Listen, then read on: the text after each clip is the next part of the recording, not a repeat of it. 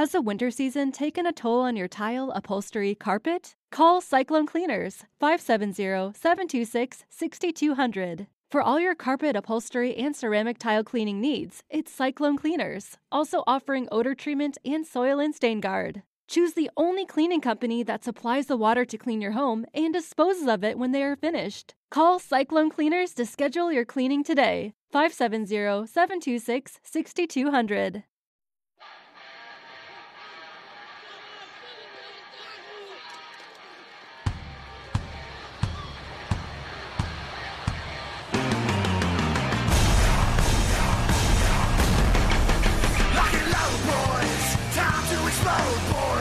Sure you get home, boys. They got your back. The pride of the fleets. The bright swinging frogmen of the UDT. Hi, Commander Mark Divine coming at you with the Unbeatable Mind podcast. Welcome back. This is part three in my emotional power series. And in this episode, we're going to be tackling the first of the four demons that I mentioned in my last podcast. Now, have you ever lost control and flown into such a rage that you felt like you were possessed by a demon? A demon driving you straight to hell? Well, if you're a human being, which I'm betting you are if you're listening to this, then chances are that you have had this experience, maybe more than once. You know, my friend and former ninjutsu teacher Shane Phelps, he wrote a book titled Demon Chaser. In it, he chronicles his story as a SEAL, CIA agent, and ninjutsu master. I know, unbelievable, huh? Anyhow, much of his book describes his life experiences chasing his own personal demons from hell and back to a state of personal power. Now, setting aside this demon metaphor and not, not discounting the possibility of their actual existence, the demons most of us have to deal with are primordial negative emotions that cause us to shrink, fall back, and or hunker down into smallness. All our plans and dreams of happiness, a bold life, and abundance atrophy in the face of these four demons. Now, in the last couple podcasts in this series, we examined a process to identify these negative emotions and to transmute them into a positive and motivating sister energy.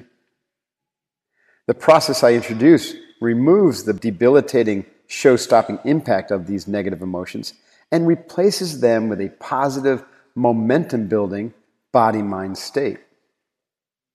We also identified four dominant negative emotions that are experienced in everybody's life or can be experienced in everyone's life. And we stated positive correlates that you can use to focus on instead. And finally, I had you ask yourself very specific questions about what life would be like when you shift those energies from the negative to the positive. I hope you've done that work. It's important. Now, eradicating these four demons from your life is so crucial that I wanted to take some more time now to examine each one in depth. You're going to need to learn to detect and then interdict these buggers before they sink in their fangs and drag you into your personal hell. We're going to examine the negative behaviors that these feelings manifest, and we're going to consider healthier behaviors that we can habituate in their stead. The four demons all stem from the primordial emotion of fear. And the demons are anger, anxiety, arrogance, and the absence of self love. Let's take a look at the first demon, anger. Have you become, or are you consistently, so angry that you could scream? Unbridled anger feels uncontrollable. Anger can be associated with fear of loss, especially loss of reputation, material things, loss of freedom, even loss of identity.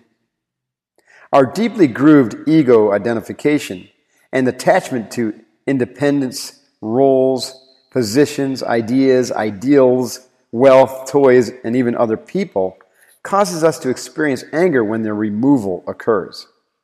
If someone or something attacks and removes or damages something that we hold dear, we mentally sense an overwhelming injustice. It's then that the anger begins to boil. That anger can show up as wrath, rage, abuse, or an impenetrable negativity. The mental process of anger is to obsess about the supposed injustice, also the perpetrators of that injustice, even if it's self induced, and to obsess about the impact of the injustice and the loss to your life or on your life. You feel the urge to get even, and your mind searches for justification of the urge in the form of a belief or social norm, such as an eye for an eye.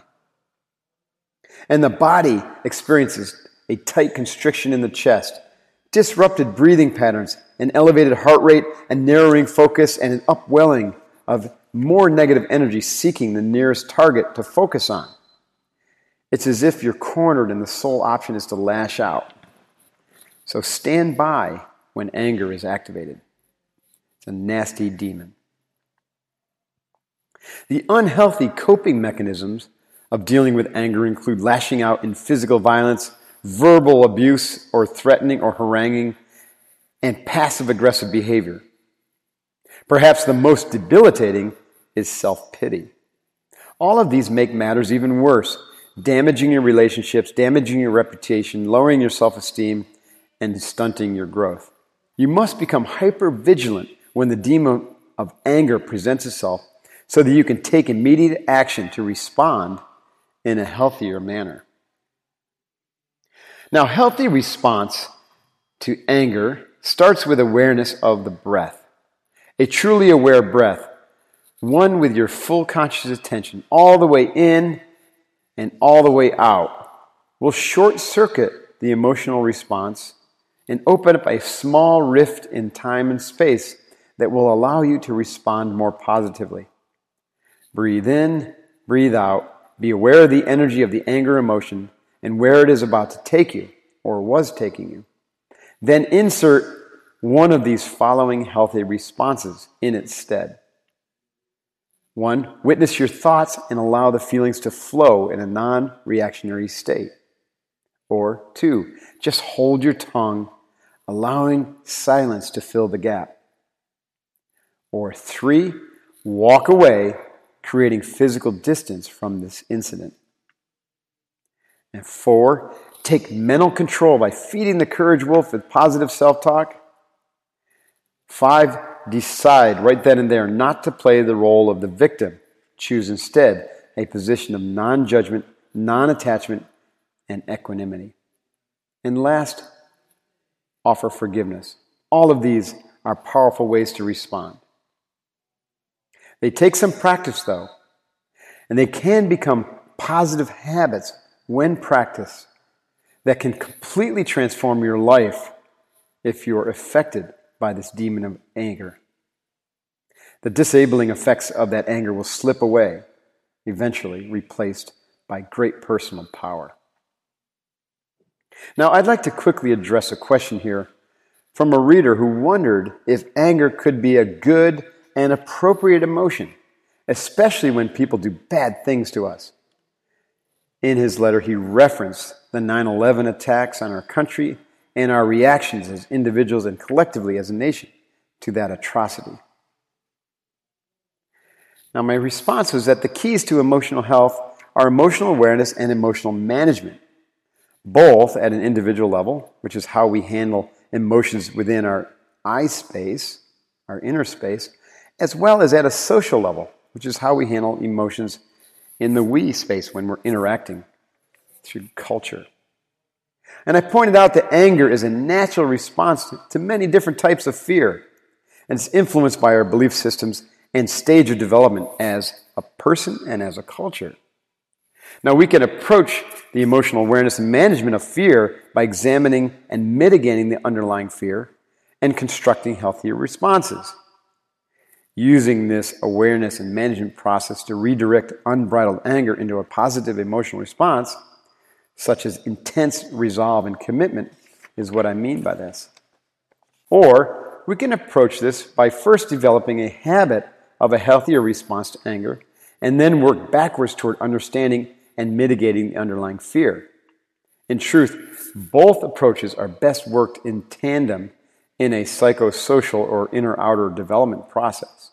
In the case of the World Trade Center bombing, it was good and right to be mad as hell as long as we acknowledged and channeled awareness to the underlying fears that were triggered. The underlying fears in that case were a loss of control, loss of precious life, and the fear that comes from sensing our own vulnerability and impermanence. We all lived with the anger of that attack for a while. But then healthy individuals redirect that anger to something positive before it became debilitating in the manner discussed in our last podcast. Through this anger slash grief process, we can find great insights and grow from painful situations that are completely out of our control.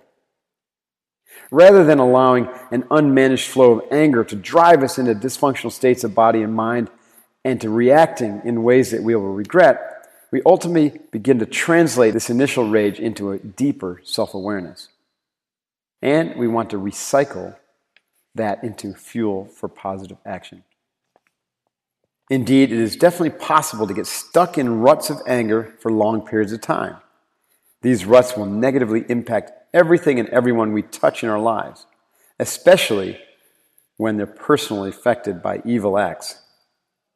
Can this play out at a cultural and institutional level, I ask? You bet it can. Our reaction as a country to the 9 11 attacks is an example. We got stuck in a negative rut that kept us locked in battle in Iraq and Afghanistan ever since. Reacting with anger and force against angry acts typically perpetuates the cycle of negativity and violence. The result of the last 15 years of war validate this assertion, though some of my brothers in arms may not agree. I honor all of the sacrifices myself and our other warriors have endured.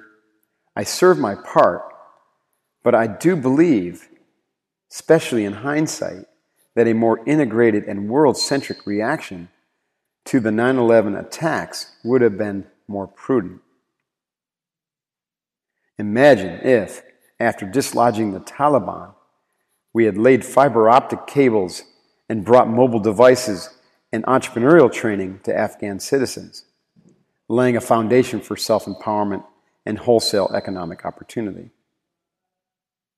What if we actively supplanted the pervasive sense of despair and hopelessness that was a fertile soil for further extremism? I know that's a tall task, but it should or could have gone hand in hand with the nation building projects. Combined with security assistance and many other solutions coming from an integrated all quadrant perspective, it's plausible that we could have taken the angry wind out of the sail of the small number of radical terrorists that existed in 9 11 compared to the massive number we're fighting today. Don't get me wrong now. Self defense, defense of our country against aggression, and holding perpetrators of evil deeds accountable is necessary and desirable. Yet, a subtle, soft power approach to asymmetrical warfare with a smart, objective understanding of human nature is often the better way to go. I liken this to how the Israeli Mossad patiently hunted down every last Munich bombing terrorist in the shadows and not in public. On a personal level, it's just not very effective to lash out at every person, organization, or country that wrongs you. It would be a full time job that quickly saps you of your energy. That's not the warrior's way. In the next podcast, I'm going to examine the second demon, the demon of anxiety. Till then, train hard, stay safe, have fun. Booyah, Coach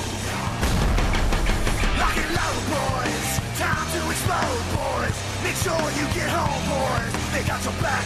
The pride of the fleets. The bright swinging frog men of the UDT.